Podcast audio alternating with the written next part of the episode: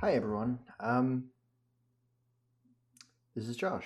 Uh, I am by myself at the moment, um, and that's because I am recording this uh, pretty well as our last episode of Nerdy People Play D and D. Um, this is not an easy one for me to do, and it, it's not. I, I originally thought about scripting something, and I kind of thought about trying to write down everything that was in my heart and mind at this time. And I realized I would be there for a really long time and would goof it really badly, anyways. Um, much like my dungeon mastering style. um, this has been going and has been a very large chunk of my life for a long time and i what i don't want you to hear in my voice is regret about doing it. I i really did enjoy doing it. Um, e- even all the time spent learning how to muck around with audacity a lot. Um, that was fun. It gave me a new skill. It, it kept me busy. It, it made me it helped me to appreciate the work that goes into creating any kind of audio work because it turns out it's actually really, really hard. Um, or, or at least it, it's tricky until you start to learn some of the little things that make it much easier. Um, yeah, but that that's how that goes. Um, what I wanted to do is I, the first thing I want to do is I want to say thank you to everyone. Actually, that's probably what I should do first. And and I want to say thank you to everyone who joined um, Tyler, Ethan, Crystal, Kevin, Dame, Jacob, uh, everyone who played one shots with us, um, Sean, Beebs, Jaron. Um, I know that I've forgotten someone. I'm so sorry. Um, I also want to thank everyone who I got to interview with uh, Better Homes and Dungeons. Um, that was a lot of fun to do. I got to meet people who I still think of as being so much cooler than I have any right to speak to, and I say that and I realize that's not what they would think. So maybe that's just my problem to deal with. Um, yeah. Um, wow, this is this is actually more emotional than I thought I'd get. Um, what I, what I also wanted to say, um, I, I think it's only fair to kind of summarize how I kind of saw the campaign coming to an end. Um, you know, they were going to go visit Baba Yaga at some point and, you know, get the, the, the lightsaber sword that's in Curse of Strahd. You know, they were going to work and, you know, build a, a bit of a, you know, mutual aid slash collective resistance against Strahd. Um, as as by as very very clearly not obviously a, a metaphor for I think how we can actually deal with a lot of our political problems with regards to capitalism in real life. Um, I think you know mutual aid and collective action is really it, which doesn't say, you know, remove yourself from the current political situation. You know, vote. It does work. It does have an influence, and you should do it. Um, but yeah, that was kind of the intention. There, there was going to be a battle. There were going to be mechanical dragons. There was probably going to be more mech battles.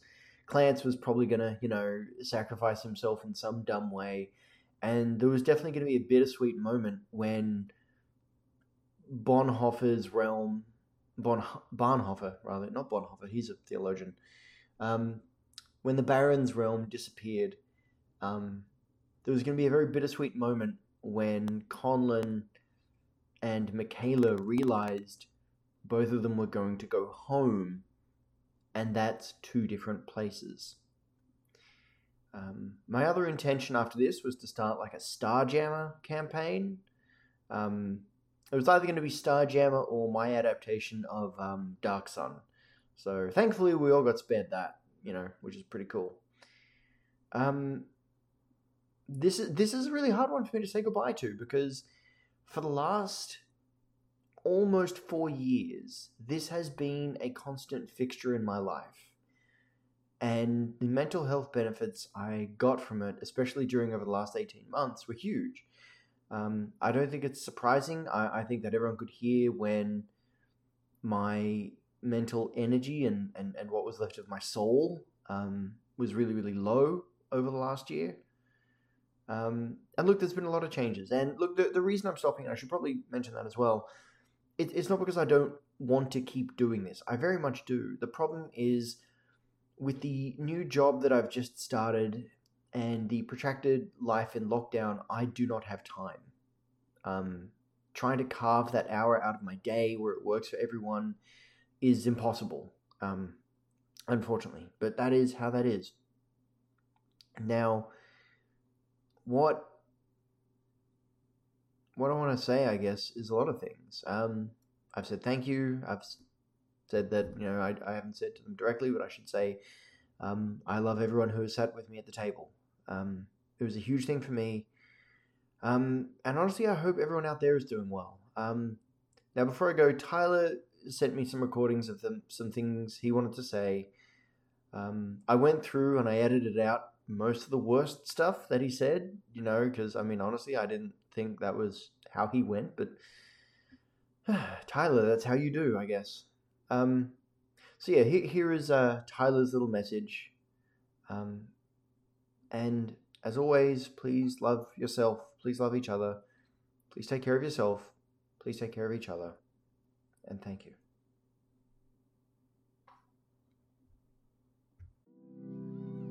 Well, here we are. I looked through my Google Calendar to see when this whole thing first started, and on October 2nd, 2017, I have an entry titled D&D meeting with Josh Zugai at 7 p.m. That's almost 4 years ago as I record this. I don't know if we've talked about the origin of the podcast, so here goes. I joined a podcaster Slack group that I found on Reddit. The group was pretty chill, not a lot going on other than some self promotion by podcasters who didn't realize that the last thing a self publishing podcaster wants to hear is a post about somebody else's bad self published podcast. One day I saw a post. It was basically, "Oi, I'm getting back into D&D. Does anyone want to try and start a D&D podcast?" I had absolutely zero D&D or TTRPG experience, but I consistently enjoyed the D&D segments on Harmontown, and I thought I'd give it a shot. Josh roped in Ethan, and the party of Crystal, Kevin, and I was born.